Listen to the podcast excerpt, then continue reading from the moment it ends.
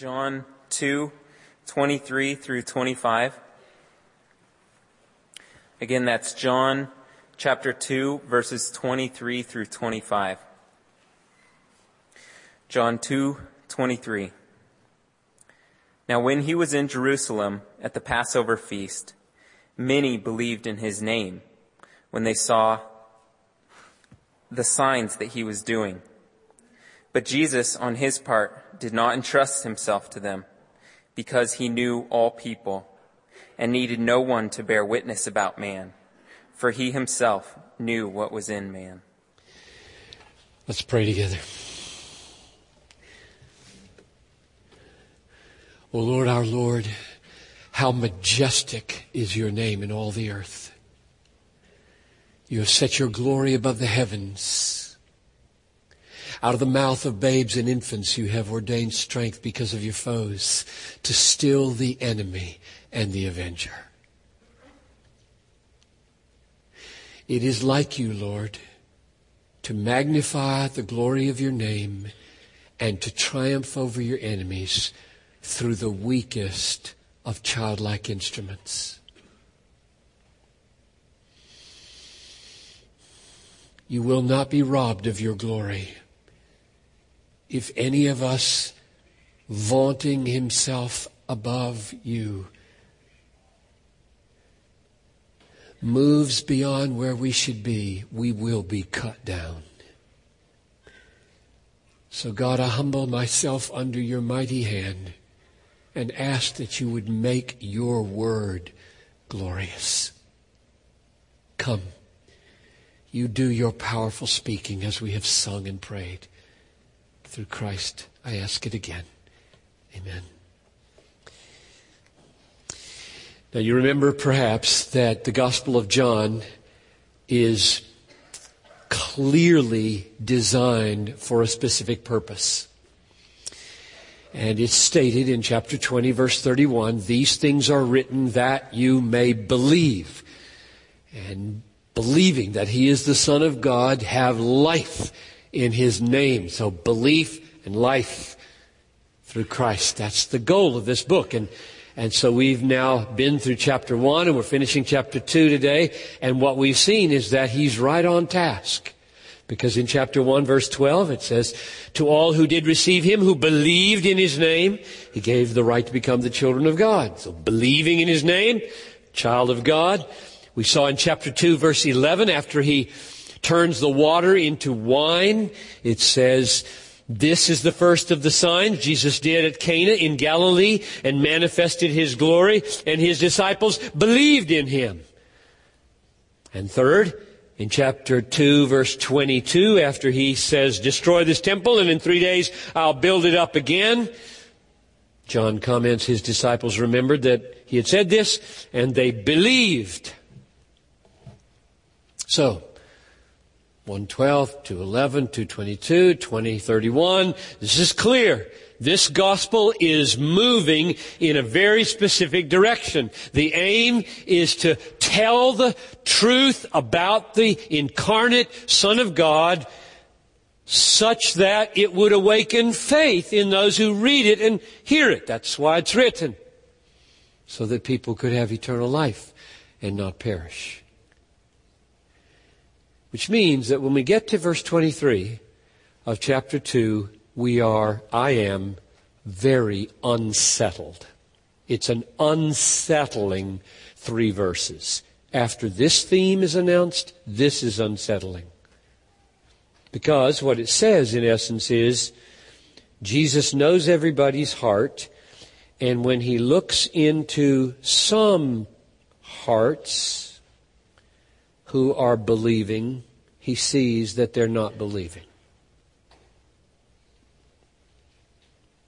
And he won't deal with them. He backs away from them.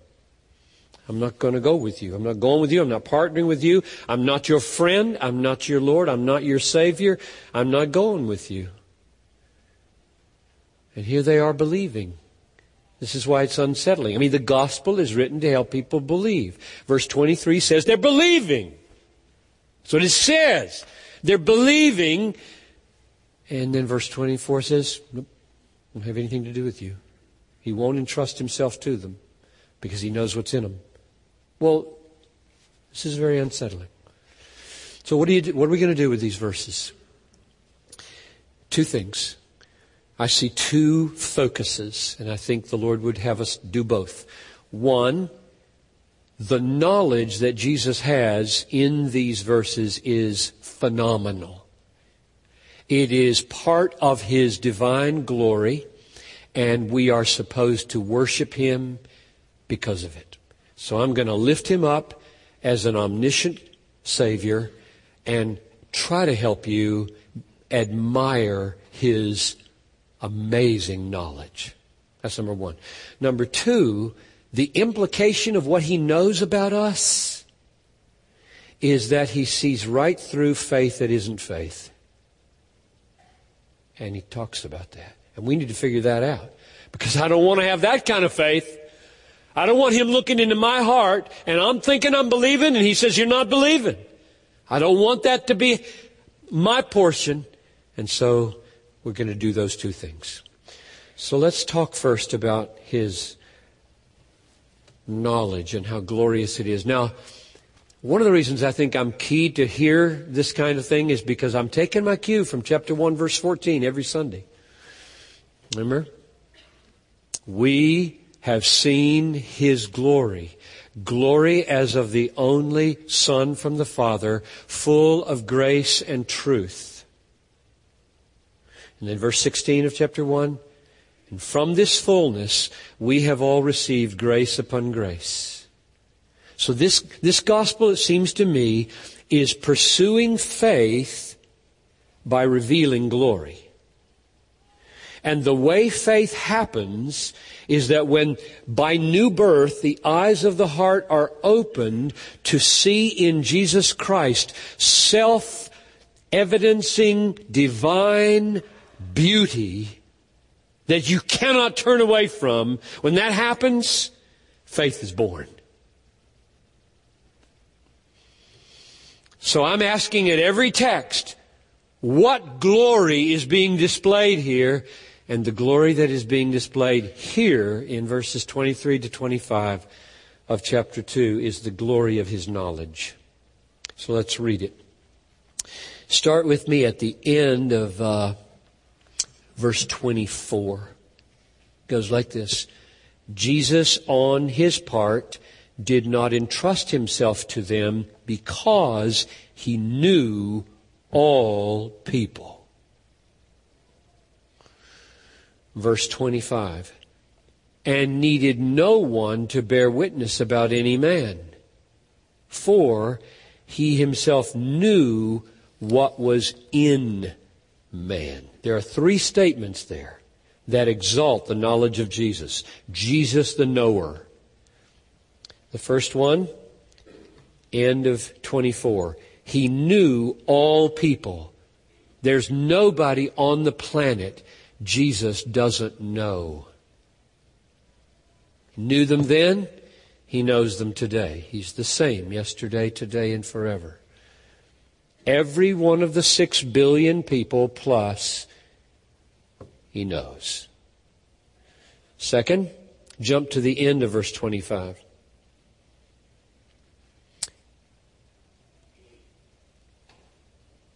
He himself knew what was in man. He doesn't just know them on the outside, he knows everything about the inside. And third, beginning of verse 25, he needed therefore no one to bear witness about men. You need, you need witnesses.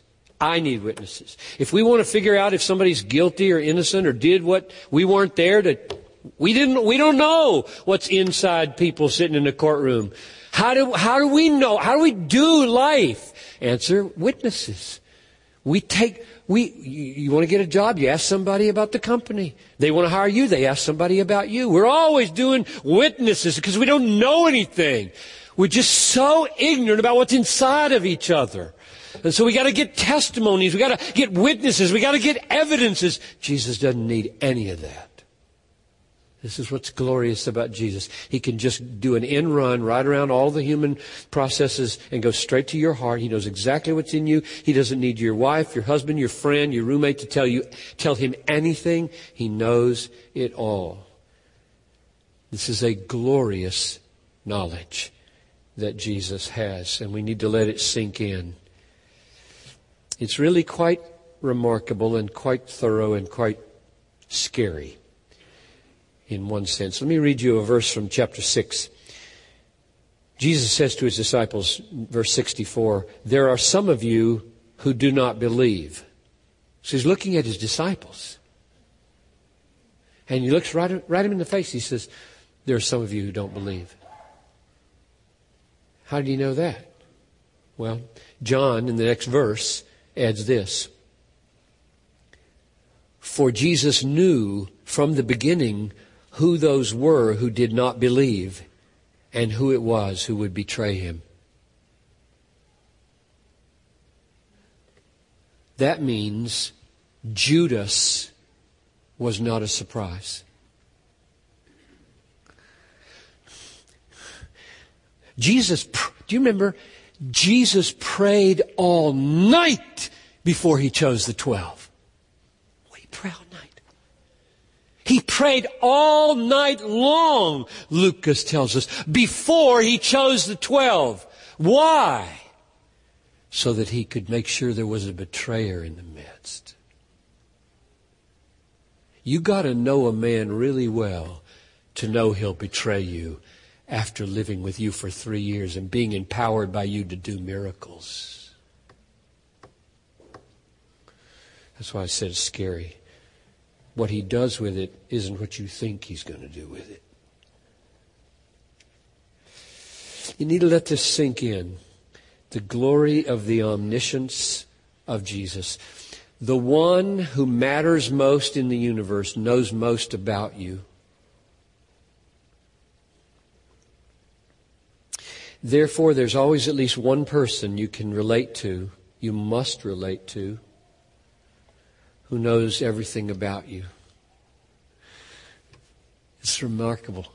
You know, all of our relationships are based on ignorance. A little bit of truth, but mainly ignorance. I just look around this room, and some of you don't know it all. Some of you I've, I've known for 30 years. Um, and our relationship proceeds though you don't know 10,000 things that could be known about me and you don't know them. And I don't know 10,000 things about you that I might know, but I don't know. Massive levels of not knowing inform our relationships. it's just amazing. All human relationships are that way. There is one relationship in the universe that's not like that. Yours with Jesus. He knows absolutely everything about you. Everything. And He's the only one you can relate to like that. Which means, here's an implication.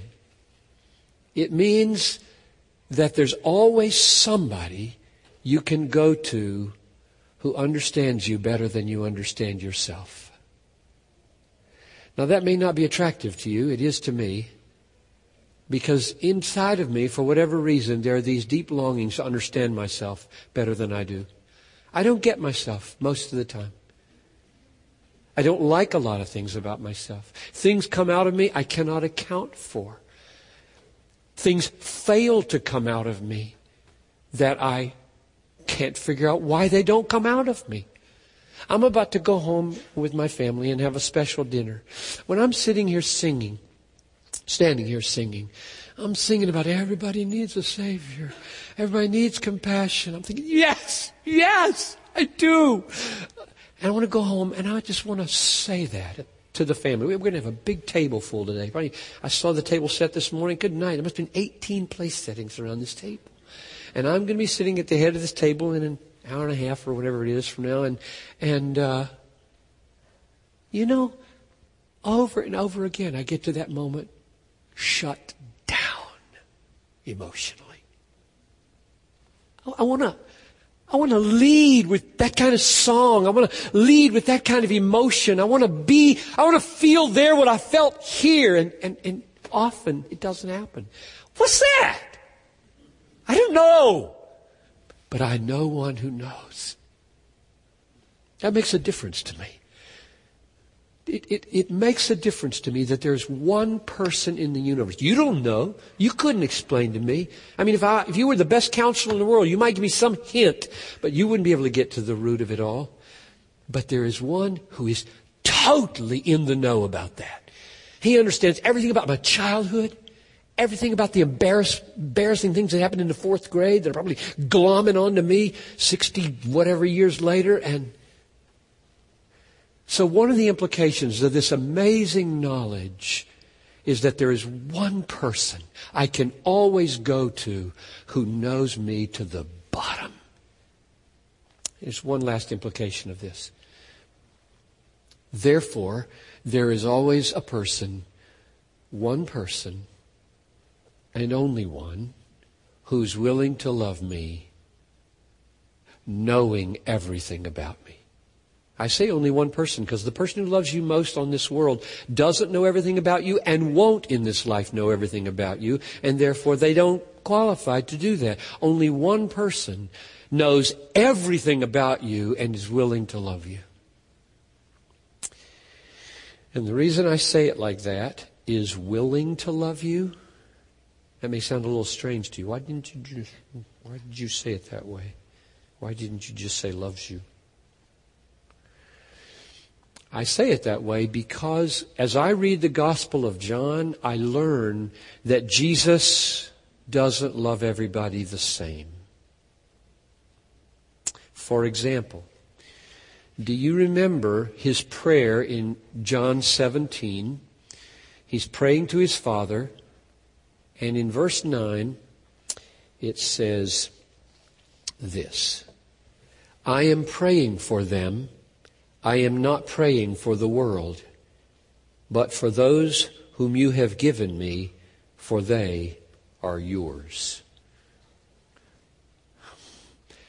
Jesus prays for his own, whom God has given him, his sheep, and he's not praying for the world. Call that intercessory love. So there's a kind of love. He loves the world one way, but he's doing this for his own. He's interceding for his own. Now that's the kind of love I want. I don't want a general love that can let me go to hell. I want a specific love that covenants with me, prays for me, and gets me to glory. That's what I want. And God is willing to give you that. Will, will you have it is the question. John 1:12 To as many as received him who believed on his name to them he gave the right to become the children of God. And therefore if you are a believer he loves you like that. He loves you like that. So I can say to those of you who are believing in Jesus Christ as your Lord and your Savior and your treasure in this world and the next, knowing everything about you that nobody else knows, He loves you. So I conclude this first point, namely lifting up the glory of the knowledge of the Son of God and say, there's nothing like it anywhere in the universe. Nothing. The knowledge that Jesus has of human beings surpasses the knowledge of all the books in all the libraries in all the world. He loves and he knows in a way like nobody else knows and nobody else loves. Worship him for that. Love him for that. Be amazed at him for that. Extol him for that. Follow him for that. Feed on that. Now, second point. One of the implications of that knowledge is he sees right into faith that isn't faith and exposes it. So let's go back to the text and see this. Now remember, this is quite unsettling, at least to me, in a book that is designed to awaken faith. Because why would you want to mess it up? You know, why would you want to mix it up and confuse matters? If your goal is to help people believe John and Jesus, why you bring up this issue of there's faith, but it's not really faith? That kind of confuses the matter. And, and it needs to be clarified. The only reason they would do this, the only reason Jesus would talk like this is if, if it weren't a part of his love for us. There is faith that is not saving faith. You don't want to have that. You don't want to go into eternity thinking you're a believer and you're not a believer. This is love here. Verse 23, second half of the verse, John chapter 2. Many believed in his name when they saw the signs that he was doing. Verse 24. Instead of being thrilled about that, it says, Jesus on his part did not entrust himself to them because he knew them. And what he knew, he didn't like. And would not sit with, walk with. He wouldn't give himself. This faith in verse 23 has got something wrong with it. Something wrong here. And we need to figure this out. Because you don't want to be in the, you don't want verse 23 to be said of you. I saw his signs, I believed in his name, and he walked away from me. I thought you wanted me to see your sons believe in you and have eternal life. Why are you walking away? That's a very serious question. So, are there any clues in this text as to what's wrong with this faith in verse 23? I see two. One is the word signs. They believed in his name when they saw the signs. That's a pointer. It's not an answer, it's just a pointer toward the answer. And the second one is, let me stick in a parenthesis here, see if you know this. I'm sure the students know it, but maybe everybody doesn't know it. You know that in, the, in this book, the Bible, the chapter divisions and the verse divisions were added later. We know that? Everybody on the same page there? When John wrote John, he didn't, he didn't put in verse numbers and chapter divisions.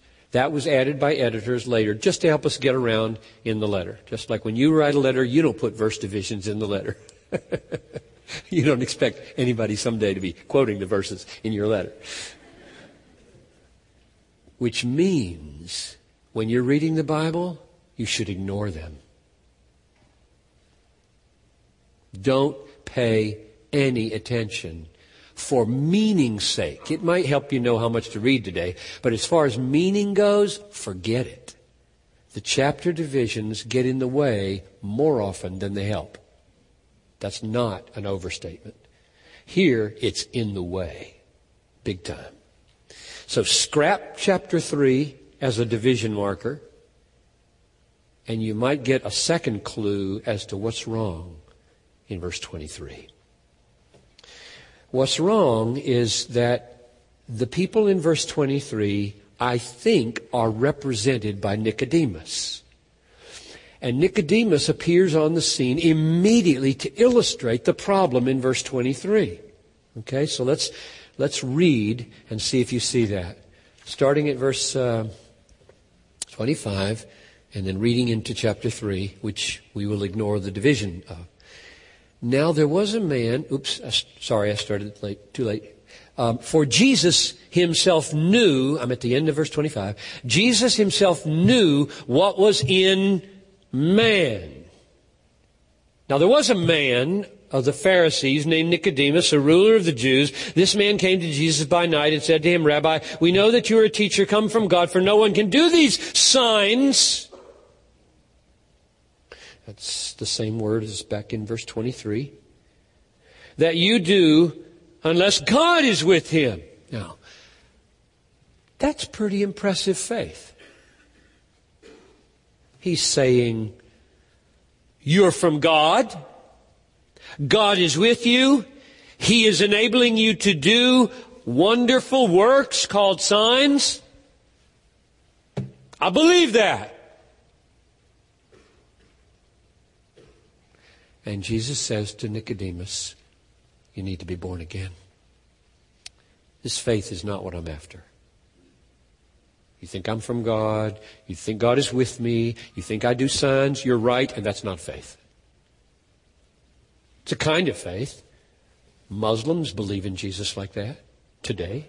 Jews believe in Jesus like that today, at least pious Orthodox ones.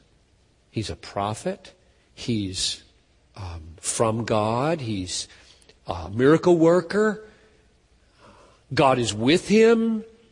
Muslims believe that. Jews believe that. Lots of secular people believe that. And Jesus says to all those people, you need to be born again because you can't even see the kingdom of God until you're born again. Well, what would born again do for you? I mean, what kind of faith? What's wrong with the faith? That's the question. So that's the first clue. Nicodemus comes on the scene as a person who has a lot of beliefs about Jesus, but Jesus says he needs to be born again, and so his belief isn't what's necessary. What else is wrong? Well, take that word signs in verse 23. Many believed in his name when they saw the signs that he was doing. Is that a problem? Well, Nicodemus saw the signs and he's blown away by how amazing they are and he his faith rises to the level of you're from God and God is with you and you're a faithful teacher in Israel and and his faith is rising. What what's wrong with sign driven faith? Jesus warned against this. Sign based faith is so precarious. It's precarious because of what's under it, and it's precarious because of where it's going. Let me illustrate. Go with me to chapter 7. I want to show you something.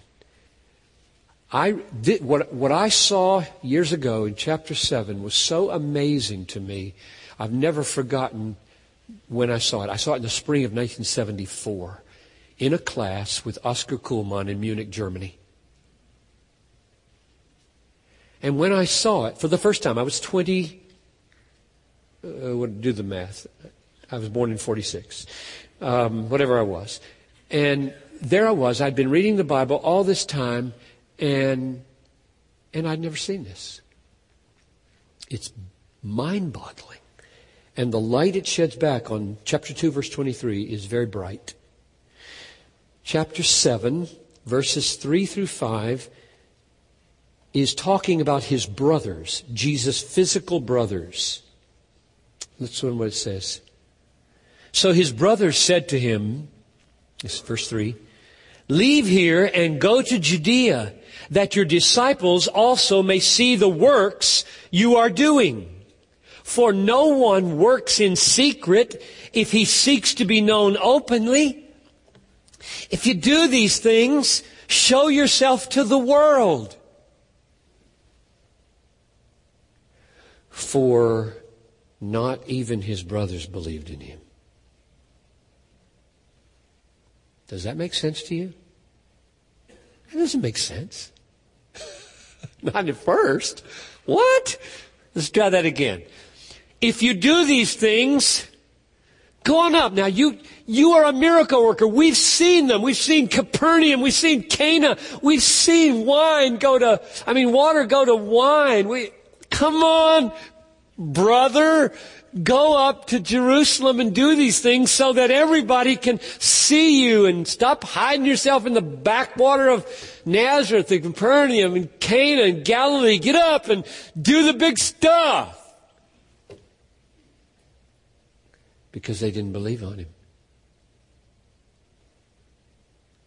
What? if, if they don't believe on him, what are they saying? This is really perplexing. And if you get it, you'll understand 223, 24, and 25. Because this, this unbelief in 7 5 is the same as the belief in 223.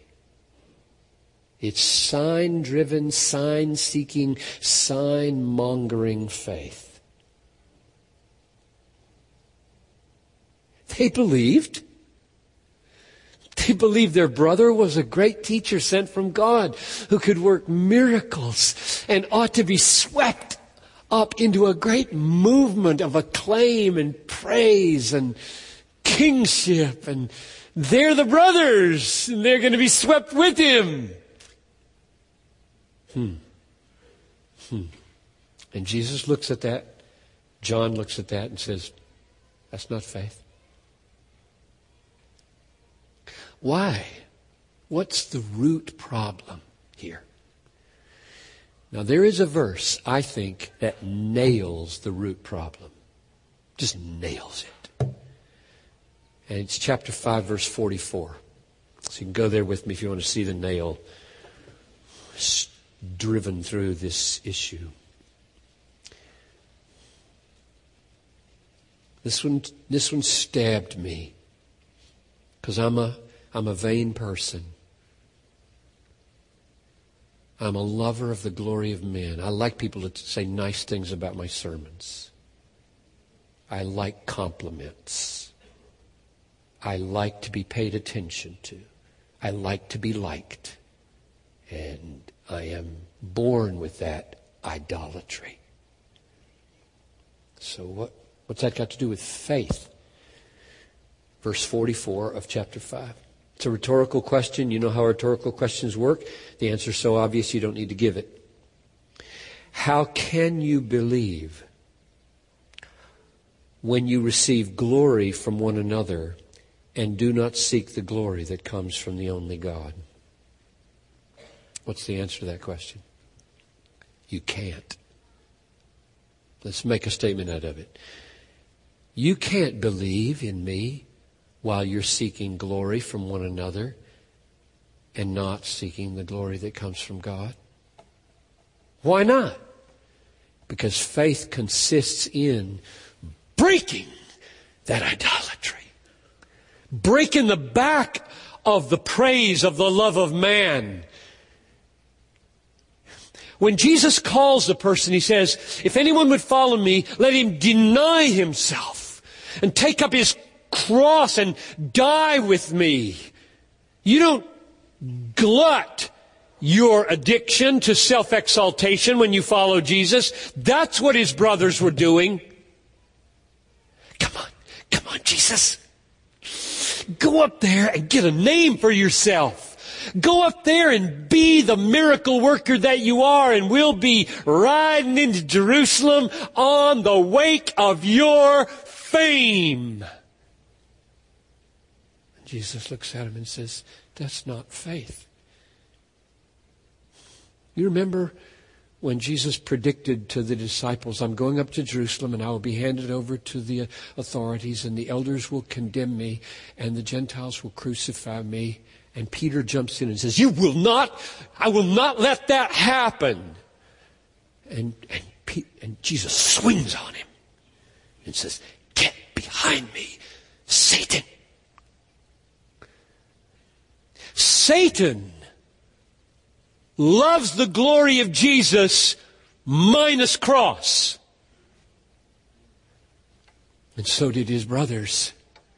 And so did these folks in 223. They had seen signs. They had seen signs. And they love power and they love signs. This is our Messiah and he's going to do the signs for us and he's going to win the victory and he's going to establish the throne and we're going to be swept into victory to squash these Romans. And, and Jesus looks at all that and he says, I'm not going with that. I'm not walking with that.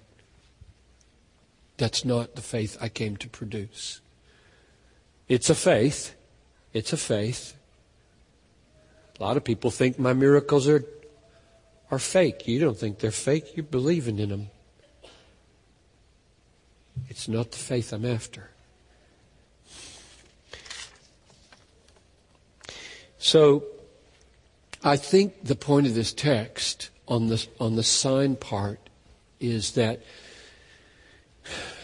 we today should be warned about sign chasing, signs and wonder chasing.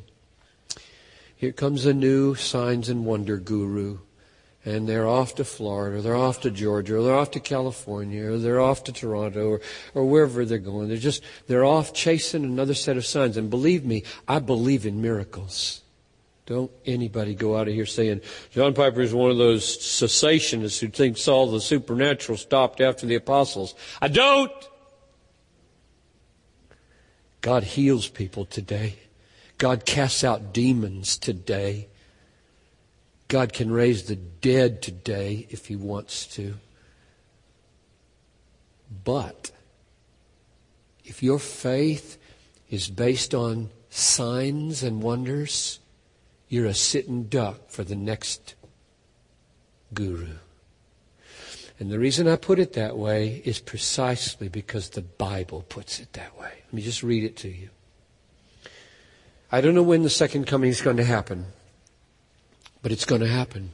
Could happen in my lifetime and yours. And there's some things that are going to happen. They're already happening. And I'll read you one. This is a warning from Jesus to you and me. Matthew 24, 24. False Christs and false prophets. So big time and little time, guys false Christs and false prophets. Sun Moon considers himself to be Christ. False prophets will arise and perform great signs and wonders. So as to lead astray, if possible, even the elect. The elect cannot be led astray, but oh, it's close. So powerful are the signs and wonders that are done by the false Christs and the false prophets that thousands of people are swept out of the church into allegiance. And they turn out to be John 2:23 believers. They were hanging on the signs. They were hanging on the music. They were hanging on the whatever, but they hadn't penetrated through the signs to the Savior. They hadn't seen his glory, glory as of the only Son from the Father, full of grace and truth. They had stuck on the externals and they'd not broken through to the person himself and loved him. And on that score of love, let me read you one more, one more text. This one's from Paul, from 2 Thessalonians chapter 2, verses 9 and 10, about what's going to happen before the second coming, and it's happening already. Paul said, 2 Thessalonians 2 9, the coming of the lawless one is by the activity of Satan. Now that's a precursor to the Lord Jesus, a lawless one. A strong leader can reject the law of God and be lawless in the world.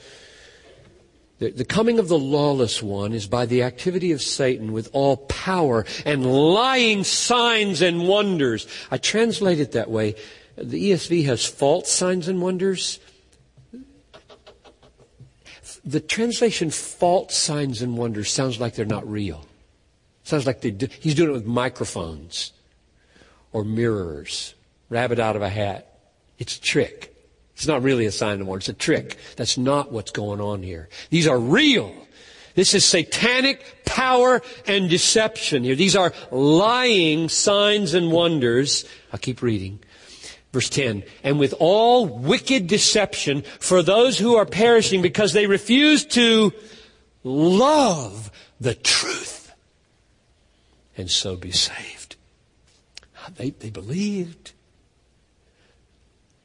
And they're swinging this way with this sign worker, and this way with this sign worker, and this way with this sign worker, and the next person comes along and does some amazing wonder. They'll flock to him, and then they flock to him. Because they didn't love the truth. Meaning, when they read John 1.14, It didn't happen. We have seen his glory. Glory as of the only Son from the Father, full of grace and truth. And from that fullness, we have received grace upon grace. Now that is a glory that is attracted by the signs and wonders that he does, but it's all pointing towards his person. Saving faith rests on the glory of the person of Jesus Christ. Remember 2 Corinthians chapter 4 verse 4? The God of this age has blinded the minds of unbelievers to keep them from seeing the light of the gospel of the glory of Christ. Not the light of the gospel of the miracles of Christ. Miracles are meant to reveal who you're dealing with so that you love Him, know Him, cherish Him, so that He becomes the resting point. And when another prophet comes along, another Christ comes along, doing greater miracles, perhaps, than the ones you've ever seen or come to terms with, you are so locked in to Jesus as self-authenticating, glorious Son of God. You cannot be swept away. You will not be one of those 223 believers because you have penetrated through the signs and wonders to the person and you rest in Him. That's what the goal of this text is. And let me close by simply saying, wouldn't you think that if you were Jesus, and you knew what was in every heart in this room. Totally. You knew what was in every heart in this room. And you spotted that one of those hearts, sitting over here somewhere, was starting to go berserk. Had a knife in their pocket. And had resolved to stab you, me, the preacher, on the way out. If I knew that, Jesus does, I'd go out that door. Wouldn't I? So why didn't Jesus go out that door? Why did he walk up to the man and he's dead? He chose Judas. Here's the reason. What you would do with your omniscience and what he does with his are very different. He chose to use his omniscience to get himself killed. That's what he did. We think, if I just knew enough, I could avoid stock market problems. I could avoid infection problems. I, I could avoid murderous situations. Why? I could have the best of all possible lives. But Jesus did the opposite. Knowing exactly what was in man, he walked into situation after situation where he got in trouble and finally got killed. And he says, if anyone would come after me, let him deny himself and take up his cross and follow me. If you walked in here unprepared to hear the truth that Jesus knows everything about you and hear it as good news, and you have been wondering, how could anybody regard that as good news if he knows everything about you? Here's the answer. He uses his omniscience not to kill you, but to save you. That's what you're offered now. If you will have it, if you will receive him, believe in his name, then he died for you. He took the knife for you. He took the nails for you. He took the sword for you and the crown for you. And you are now on the brink of eternity. Let's pray.